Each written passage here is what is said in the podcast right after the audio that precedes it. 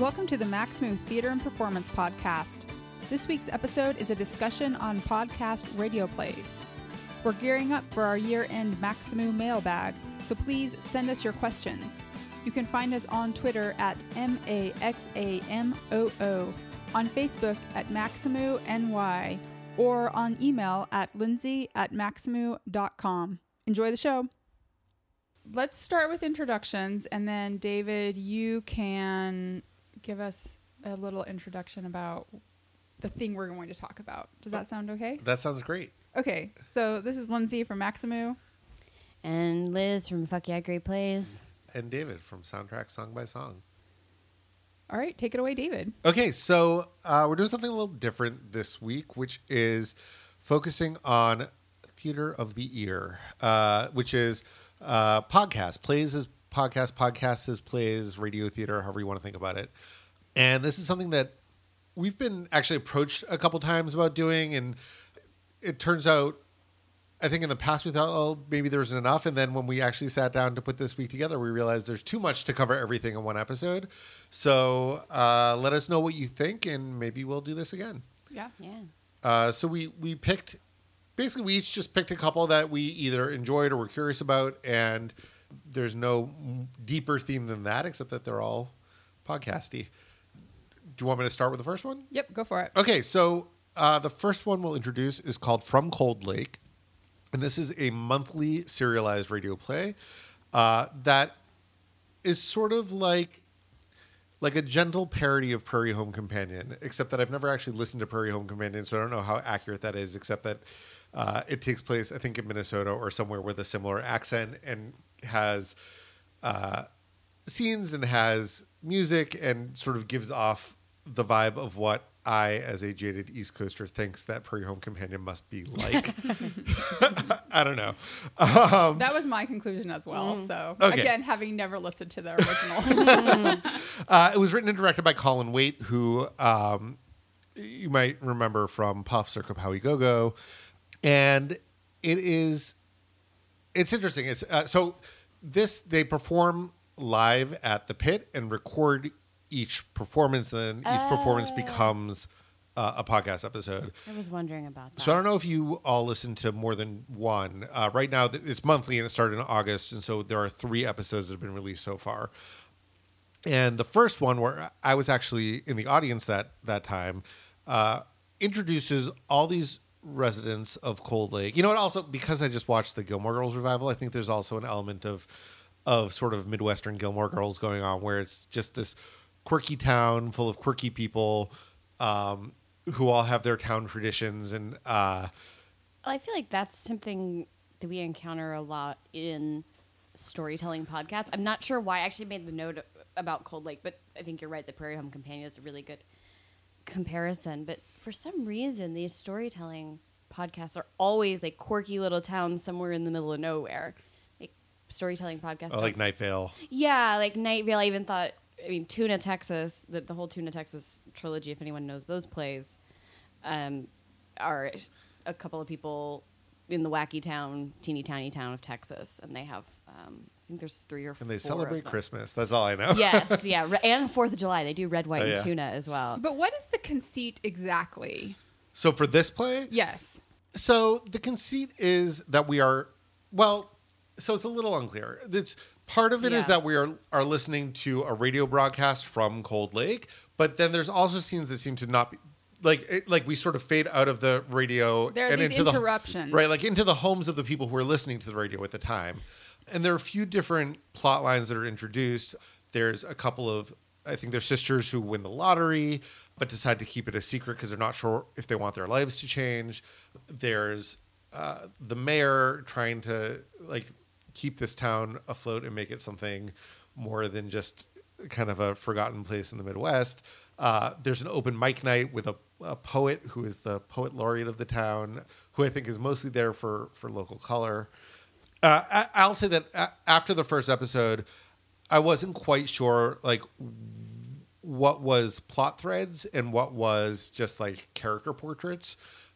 Listening to subsequent episodes, it becomes a little clearer.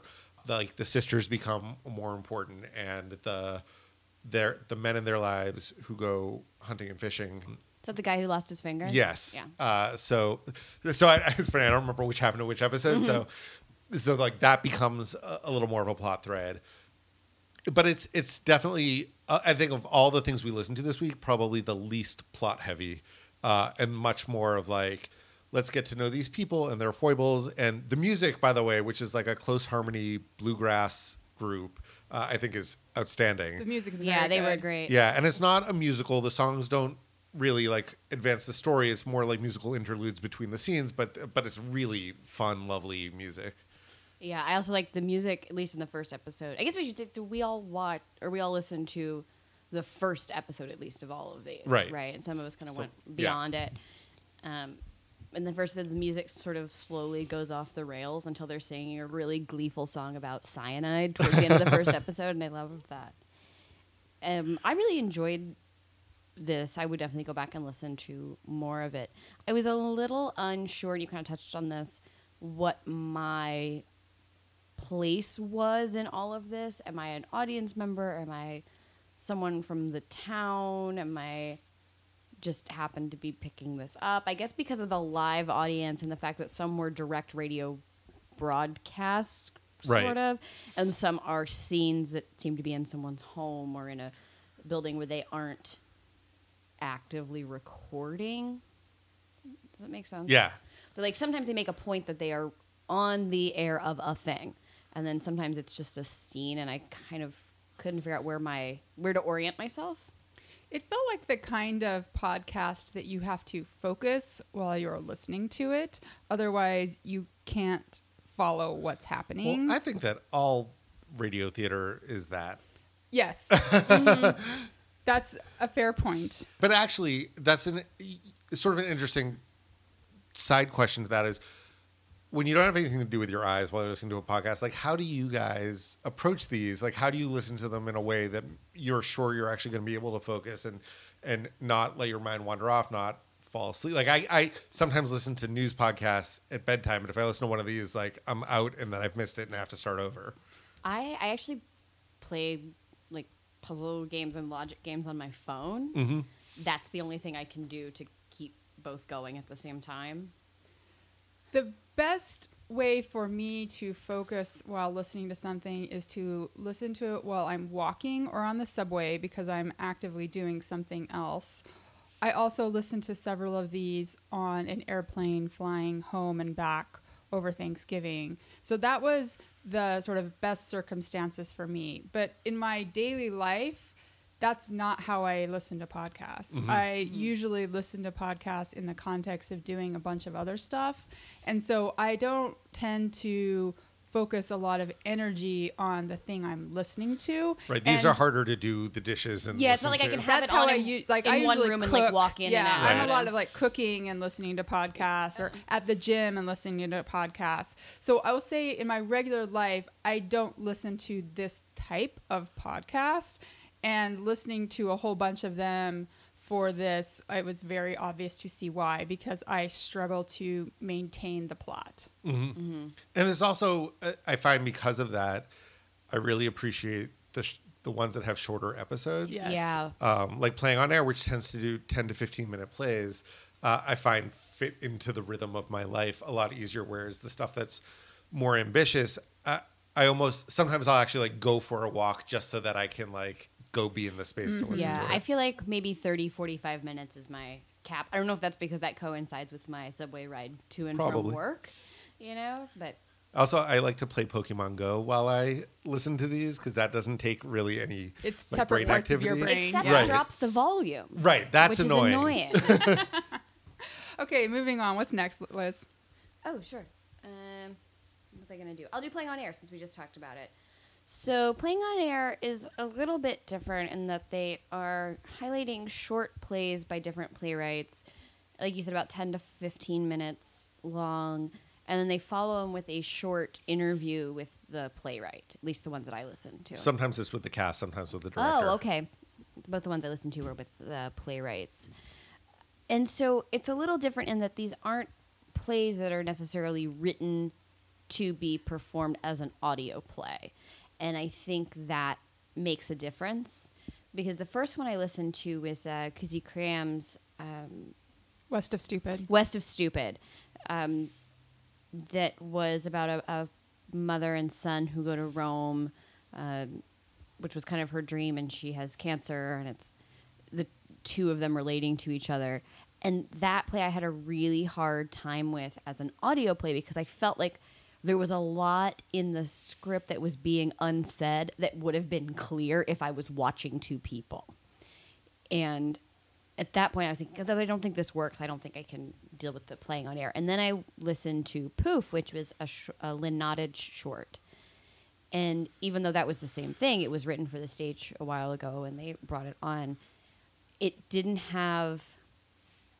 I don't want to say it didn't have subtext because that seems mean, but it was a little easier to follow when all you were doing was hearing it. You could hear the implications and the things in the pauses, and it was just a little easier for me to hook into, and I really enjoyed that one. Well, one of the things about Poof that I think lends itself really well to audio play is that there's a special effect in it that I think... what we imagine is far more fantastic than what could possibly be done on stage. That's very true. That's so interesting you guys say that, because I found that special effect gave me an impression that this play was like more fantastical, less serious, but it is actually extremely serious. Mm. Mm-hmm. And so I listened to it once and then listened to the interview. It's hosted by Claudia Catania. And after I listened to the interview, I realized that I think I had misunderstood the play, and I went back and listened to it a second time and was like, oh, I get it now.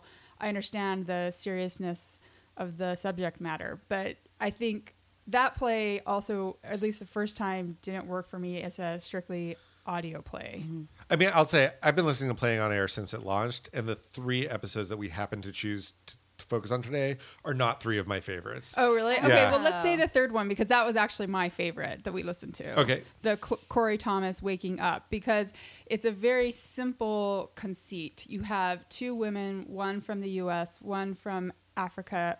It's not identified what country she's in Africa. They both have breast cancer, and they're telling their individual stories about their experiences of being diagnosed and what that was like. And it's so simple. You don't have to be in a particular setting or have any particular characteristics about the actors other than the basic setup that one is from Africa and one is from the United States. And so it really worked very, very well for me. And then I thought that interview just really illuminated the whole thing for me. I really liked the interviews. I like that they do the interviews at the end. I thought the interviews were fantastic. Not surprisingly, that is more a style of podcast that I would listen to in my normal life. So anyway, David, you've listened to more. What other ones do you like? Well, recently they did one called The Final Interrogation of Ceausescu's Dog by Warren Light with Ed Asner playing the dog.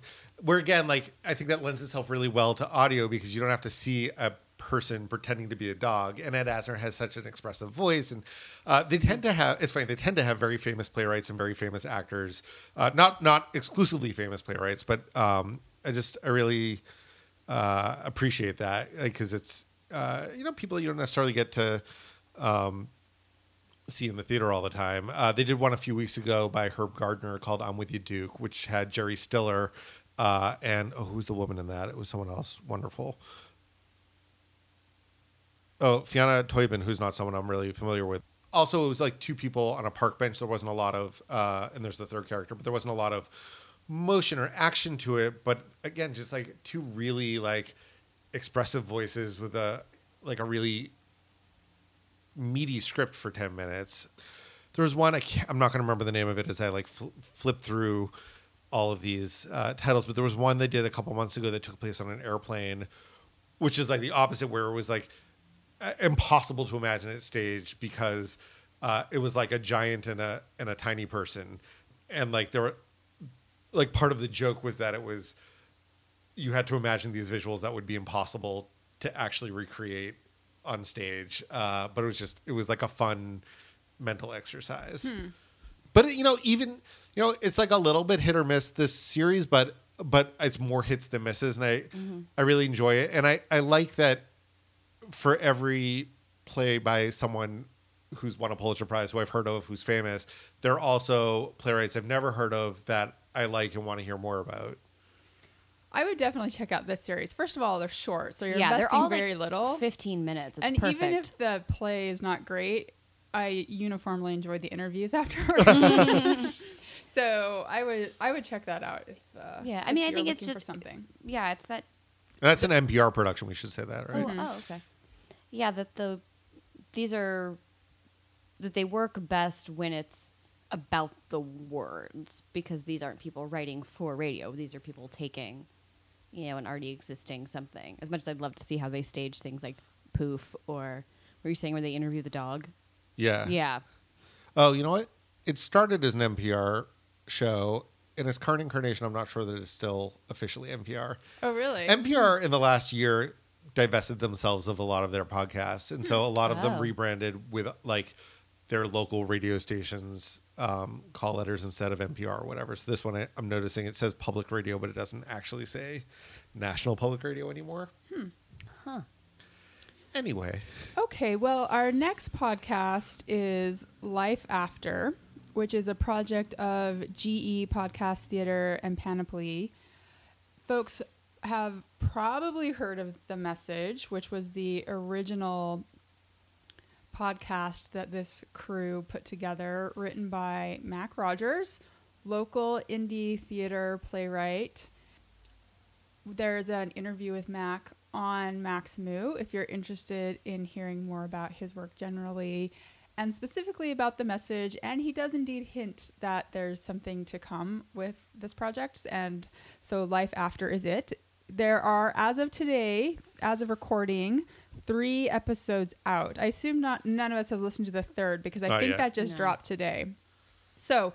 By the way, I just think it's funny. Like, I know, yes, he's local, but it's funny to think of like a New York playwright as like our local boy. Like, he's our guy, Mac. But I do think that's the case. Oh, well, no, of course it is. But that's also because we're like, we know him on Twitter. We get to see his shows. But like, Lynn Nottage is also local, right? Like, but I don't know Lynn Nottage. I know Mac Rogers. Mac Rogers is like our indie theater buddy, who's like. Yeah, but now he's like made it big time. Right, exactly. Yeah. Local boy done good. Yeah. The local boy of Manhattan. Although he's from North Carolina. Right. Oh, okay. So I'll take it. Greensboro, I believe. Okay, so the conceit of this podcast, which is made for radio. So I think that's that makes it unique amongst some of the other podcasts that we've been talking about. And this has very high production values. It is sponsored content, essentially, from GE. And so they have a very, I'm sure, relative to some of the other podcasts we've talked about, elaborate production budget. And but it's interesting that the sponsorship is not... explicit. Yeah, no, like they don't hit you over the head with it. Well, that's what Mac talked about that in the interview, about how like in the original version of The Message, there was actually an element of like working in GE to the solution, and they were like, no, you don't need to do that. Okay, so this is about a low-level FBI agent named Ross, and his wife has passed away, and he is struggling to deal with that. And in the course of his life, there's a made up social media product in this VoiceTree. VoiceTree. I was gonna say VoiceStream. I was like, no, I think that's an actual thing. VoiceTree. It's a made up social media platform that is people recording voice messages and broadcasting them to the world.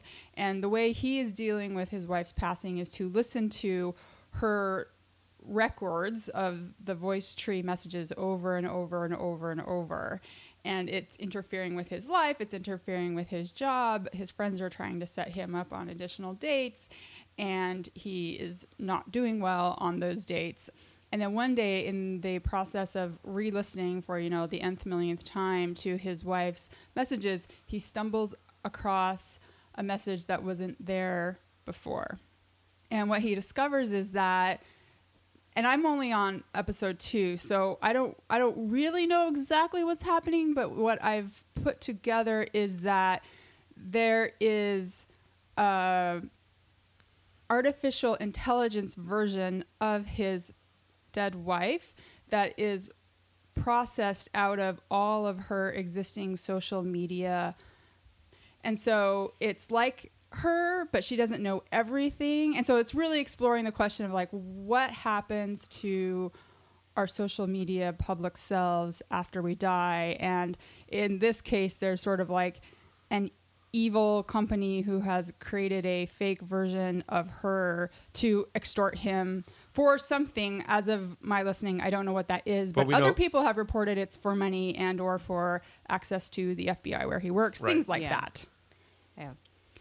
I really enjoyed this, like, way more than I actually thought I would, given my general, like, inability to follow along plots that are only coming at me through my ears. Yeah. Well, I think you're talking about the production values. They do a really great job with sort of orally setting the scene, being able to hear the difference between a restaurant and his job, and those sort of indicators that I think help, at least for me, made it easier for me to process it, because I'm kind of like, I don't listen to long, you know, multi-episode storytelling.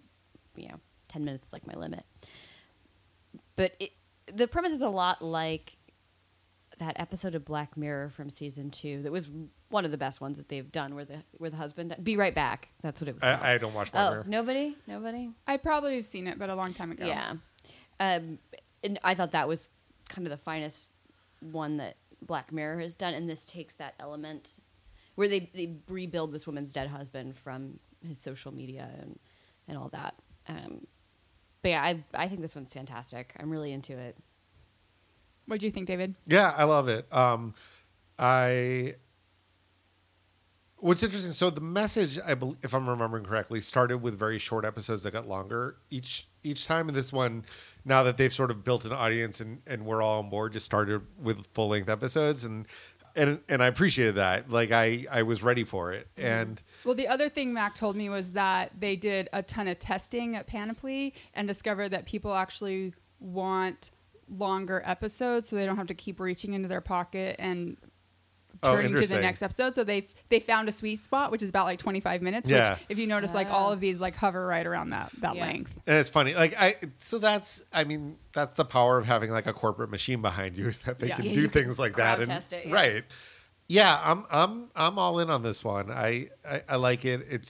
It's like just the right level of creepy for me. Mm-hmm. When we talk about the other Mac Rogers one we're going to talk about today, that's like maybe a little too creepy for me. I don't know that I have much more to say about it, except that it's like I'm excited to see where it goes. And he hinted, I think, on Twitter that like, although this isn't a direct sequel to The Message, that it might tie into The Message in some sort of subtle way. So keep my ears open for that. Oh, the other thing that I really like about both of these things that I think Mac does particularly well is that he makes audio central to the story. So, like, The Message is all about a recorded audio message, maybe from outer space, we don't know. This one is about this VoiceTree audio social media network. Like, it's, again, it's one of those content dictates form sort of things where this story not only was written for radio, but could only be written for radio. And I think that makes it really strong. Yeah. I also will say that the way they set up VoiceTree as this new social media, quick, painless, totally bought it. Yeah. You know, it didn't take long to set up. They do one little commercial for it. And you go, oh, right. Of course, this is like the natural progression of what we're doing. You can record a 60-second audio message and send it to all your friends. Right. It's like Snapchat for just audio. Snapchat on a bad hair day. All right, what's next? I guess we'll talk about Secret Crimes and Audiotape, which is a show from Wondery. And before we talk about the show specifically, I wasn't familiar with Wondery before this, but they're an interesting podcast network to keep an eye on. They also produce the Found podcast, which some of you may know because that launched in conjunction with the musical version of Found. And they also have a bunch of partner shows that they don't produce, but that they distribute, including at least one other radio drama anthology. For Secrets, Crimes, and Audiotape, this is also an anthology series where they do multi-part stories. And I think the one that we're talking about, which is Wait, Wait, Don't Kill Me, I think is their second story that has been on this show. And there have been 2 episodes so far. And it is a musical. They bill it as the first podcast original musical. I have no idea if that's true. But okay. We'll take them out their way. Right. Yeah. And it's a musical parody, I guess, of Serial. But it's... I feel like parody isn't quite the right word because it there are times when it's like absolutely parody. Like there's a whole MailChimp gag where like they do like they make fun. Actually, they do parodies of like all the commercial sponsors of both Serial and other popular podcasts. But then they also work them into the story in interesting ways. 2 episodes in, what seems pretty clear is that the main idea behind this is that Sarah Koenig created Serial to throw people off the track of murder that she committed. Lindsay's making a face. Did you not pick up on that? I did not, but I only listened to the first episode. Oh. It came in like right at the end of the first episode. In the second episode, it really kind of hammers that in, that it seems like maybe she was the one who killed Hay, and she's trying to frame Adnan, and that this... and she didn't intend for the podcast to become a big thing, and didn't intend for her story to become a podcast, didn't intend the podcast to become its own podcast. It's a clever conceit. It's honestly, that's what has rescued me from just sort of writing it off as pure parody. Cause if it was just parody, like I didn't need multiple episodes, like 1 episode of parody would be more than enough. But the second episode has now taken in a place where I'm like, okay, I'm like kind of interested to see where this goes. They had her ex is the founder of MailChimp. So that becomes a complication. And she's upset that they are sponsoring the podcast because she doesn't really want the podcast to exist. It is getting more interesting and more clever. This is the thing about podcasts is like, it's very hard to judge by a first episode. Saying that as someone who's made first episodes, I would never want someone to judge my podcast by their first episodes. So I would say that if you're interested in this, at least listen to the second one to see if you're interested in more. It has a great cast, a lot of Broadway talent. Leslie Kritcher plays Sarah Koenig. Greg Hildreth plays her boyfriend. There's some other familiar names there that I am forgetting. The music is by Alan Schmuckler, who has done some off-Broadway musicals that I've enjoyed. What other musicals has he done? Sorry to put you on the spot. Well, I know that he wrote a bunch of the music and also appeared in Stars of David off-Broadway a couple years ago, which was one of those shows that I sort of like rolled my eyes at and then went to see it. I was like, oh, no, this is actually way better than it has any right to be. And I've been sort of paying attention to him ever since.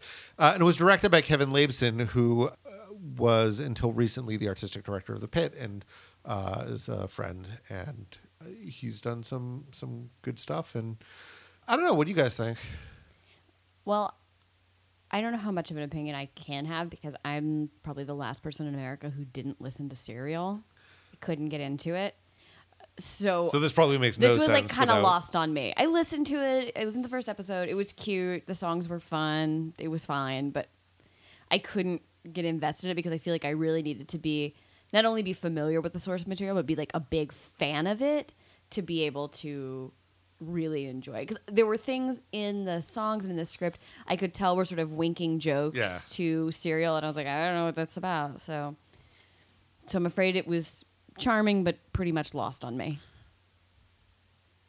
I didn't understand what the creators of this podcast had against Sarah Koenig. Like, why the anger towards this woman who?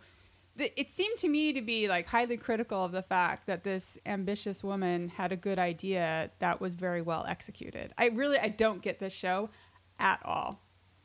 I think it is a parody. I think to be parodied, you must have a critique, and I don't understand the critique. That's fair. The whole thing made no sense to me whatsoever. Yeah. It just seemed like... It didn't make sense to me, but I don't know the source material. We picked a popular thing to hook our wagon to and hope that by being mean about it, we can also achieve some level of notoriety. So I didn't find it mean, except that they're accusing her of murder. I guess... But the other problem I have, I mean, I do think it's a little... I mean, it's not mean in the like, if she heard it, she would feel bad. It's just unnecessarily snarky about somebody who did something interesting. And it didn't have its own to me, it wasn't adding any value in the terms of its parody. There are critiques to be made of Serial. This wasn't making any of them. But I will also add that let's not forget that Serial is not fiction. Right. A person actually died. A person was either rightfully or wrongfully, convicted of that person's murder. And to me, layering on this element of, let's make fun of the creator of the show, it just makes absolutely no sense to me. So to me, I think the thing that was being parodied is not her, but it's actually sort of the obsession with conspiracy theories and the way that people are just looking to connect everything, whether or not there's actually a connection there. I think that's sort of why and then she's dating the founder of MailChimp. And I think that that's what they're trying to get at, that this way that people just want to make everything into one big mass conspiracy of interconnected things. But yeah, again, I see where you're coming from. And I also felt a little uncomfortable with the whole, this is real people's lives that we're now turning into something jokey and weird. And the critique that you're talking about, if that is the goal, is a worthy critique to be made. That did not come through to me hardly at all. The real skewering, I thought, was about Sarah Koenig. Mm-hmm. And I didn't understand why they thought she was a worthy target. I mean, there are critiques to be made of her as well. They weren't making them, in my opinion.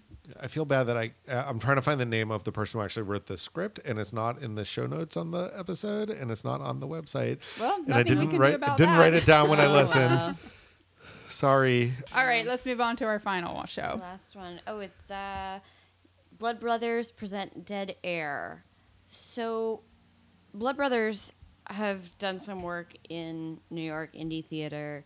We were just talking before we started recording. They did a show at the Brick. They do these sort of short, spooky playlets, I guess is the best way to describe it. These tiny little storytelling, creepy things.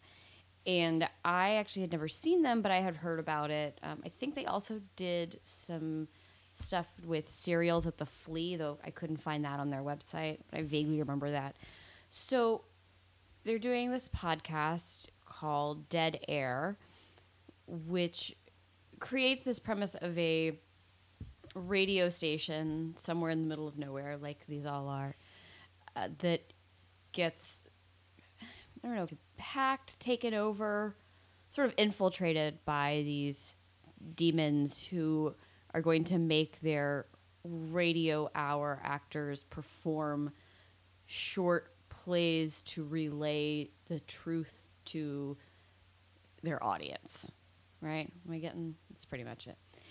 That's more than I understood of the structure, but okay. Yeah, it's a very elaborate setup that, for me, took a little while, and I'm still not 100% sure if that's the right setup, because I don't know if then they perform a short play within it, which is also Mac Rogers worked on this one as well. And I don't know if the short play that was performed in the episode went with the premise of these people forcing these actors to perform plays to spread truth. So it felt a little... Did you listen to more than one episode? No. This is one I wish I'd listened to a second one. I just didn't have time. Yeah, same. Because I feel like I wanted to know if the meta-narrative was going to go somewhere. Well, it sounds like it does, because at the end of the first episode... They kill another person. They kill someone. And then they say that after every story they perform, someone dies.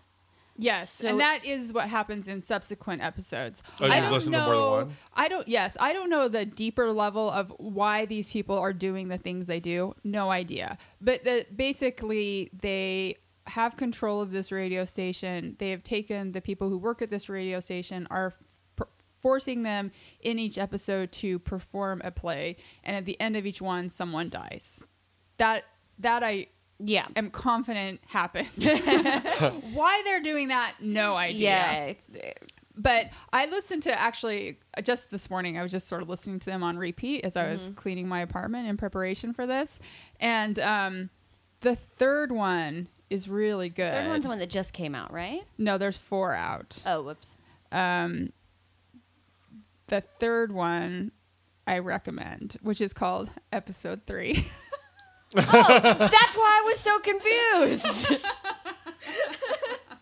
Sorry, it doesn't have a title beyond that. But these are the kind of things that, you know, I can imagine every Halloween you re-listen to the series because they're so spooky. And there's, they're also, the production values on these episodes are also quite high. There's, in the first episode, a person gets bludgeoned and it's like, wow, sonically very real. Yeah, I will say I know that one half of the Blood Brothers is a sound designer. So, and you can tell because I think they really do a great job. Again, setting the scene orally in the first piece, which features a short by Mariah McCarthy called City of Glass, the way they set up that city and the way that it sounds as the wind goes through all these glasses was beautiful and creepy and just very well done and really adds to the story, I thought.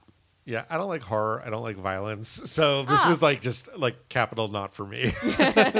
But, you know, I appreciated the production values, but it's so not my kind of thing that it's hard for me to have more of an opinion than that. Like I found myself having to zone out a little bit because like I didn't want to hear them like beating people and threatening people. Fair enough. Yeah. Sorry, Lindsay, I'm looking again. There are 4 episodes out. Yeah. Yeah.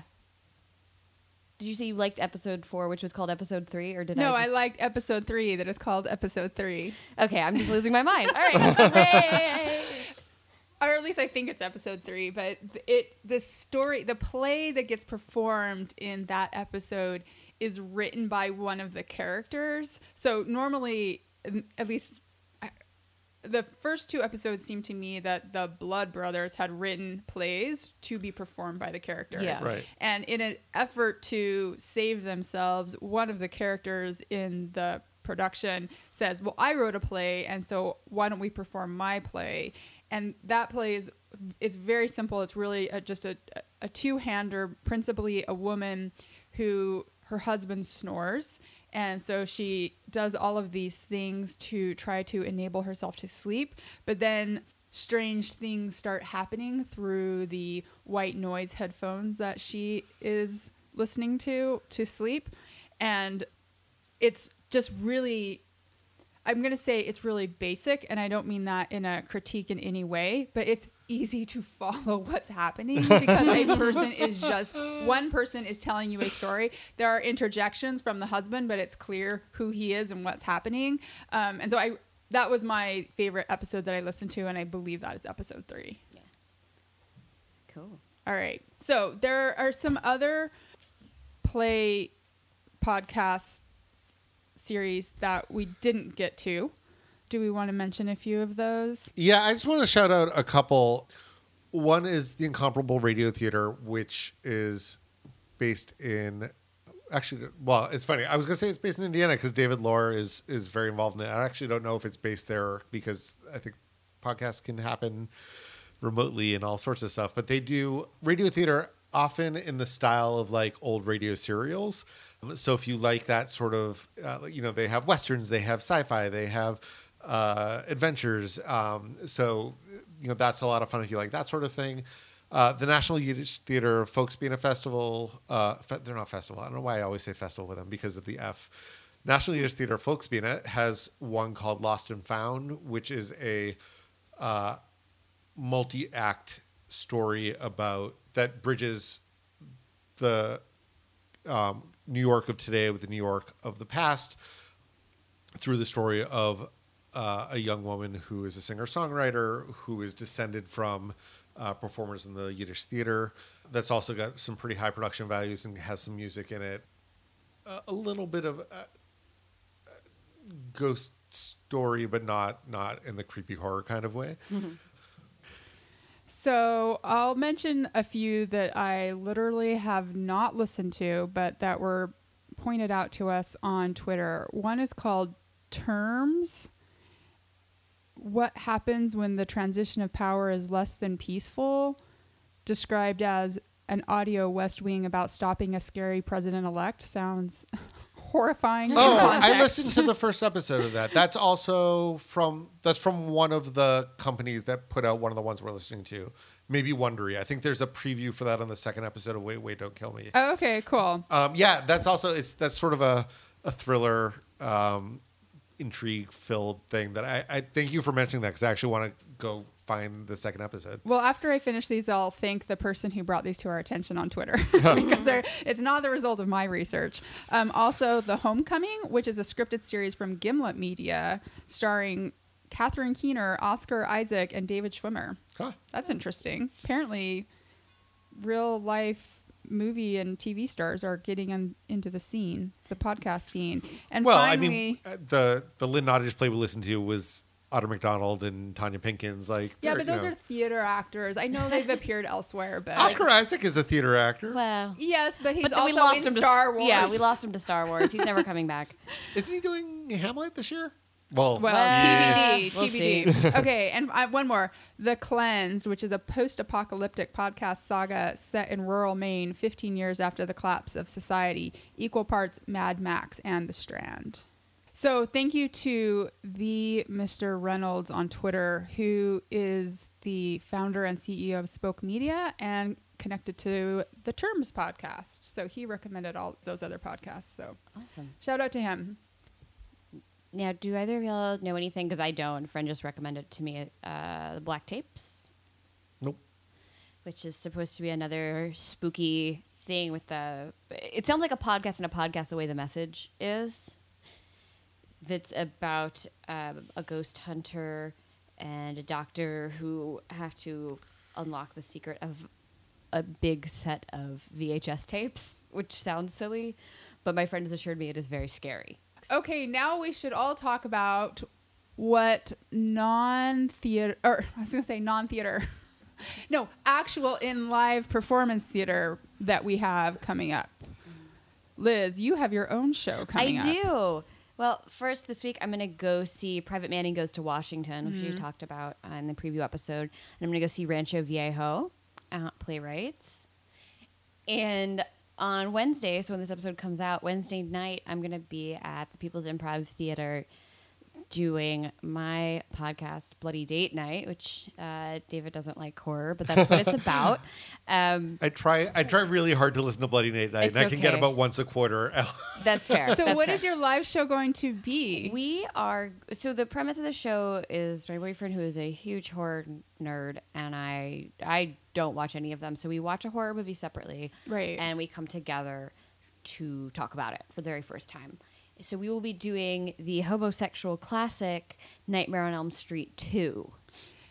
So what's the live version? Just you two talking about it? Or do you watch it and then talk about it? No, we won't be watching the whole thing, but we are bringing in some clips. We'll have some audio. We'll have some stuff. We'll be down in the basement of The Pit at 8:30 on Wednesday. Cool. I have tickets to see Dear Evan Hansen on Broadway, which I'm very excited to revisit from off-Broadway. And on Monday the 19th, I am so excited for the Kapow-i GoGo holiday special at The Pit. Oh, right. Which is all new Kapow-i GoGo adventures.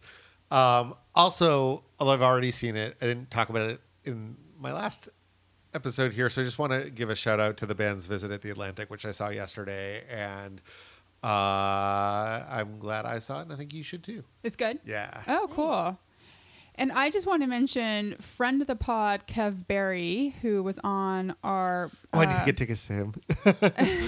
He was on the Taylor Mack episode. He has his own show coming up called Nora Goes to Space Motherfucker at Three-Legged Dog. And those performances start December 7th, go through the 19th. Tickets are $25.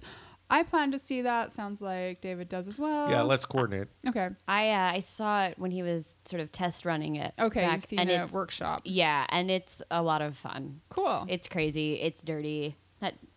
Maybe not physically dirty. It's like grimy, but like fun grimy. Yeah. I know he's been dieting for 6 months. So. Yeah, you'll have a good time. Okay. Anything else? Oh, I know. So we're going to, next week after this, record our year-end episode. We are still taking listener questions. So if you have any questions for any of the regular contributors... throw us some softballs. Please send them our way. Ask anything, softball or as intrusive as you want to be. Ooh. And we will answer those in our 2-part series. First part out... next week. Whoa. Week after. Oh my next. God. Not after you hear this. Yeah. Cool. All right. Thanks, guys. This is fun. Thanks. Thank you so much for joining us on today's episode of the Mac Smooth Theater and Performance Podcast. If you have questions, comments, or opinions that differ from our own, we'd love to hear from you. You can find us on Twitter. Mac Smoo is at Mac Smoo. David is at It's D Levy. Liz is at Miss Liz Richards. And I'm at Lindsay Barons. If you enjoyed the show, please leave a rating and review on iTunes or wherever you listen to podcasts. Also, we have merch. You can buy coffee mugs, tote bags, and stickers with your favorite Mac Smoo-isms on them. You can get to the store via macsmoo.com. All proceeds go to helping the podcast improve our sound quality. We'll see you next week with the beginning of our year-end podcast. Don't forget to send us your questions. We'll see you then. Folio Group. Theatrical Media.